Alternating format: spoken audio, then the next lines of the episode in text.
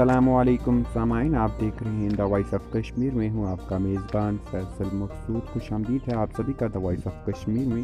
اس وقت کی سب سے بڑی اور اہم خبر سے آپ کو روبرو کراتے چلیں۔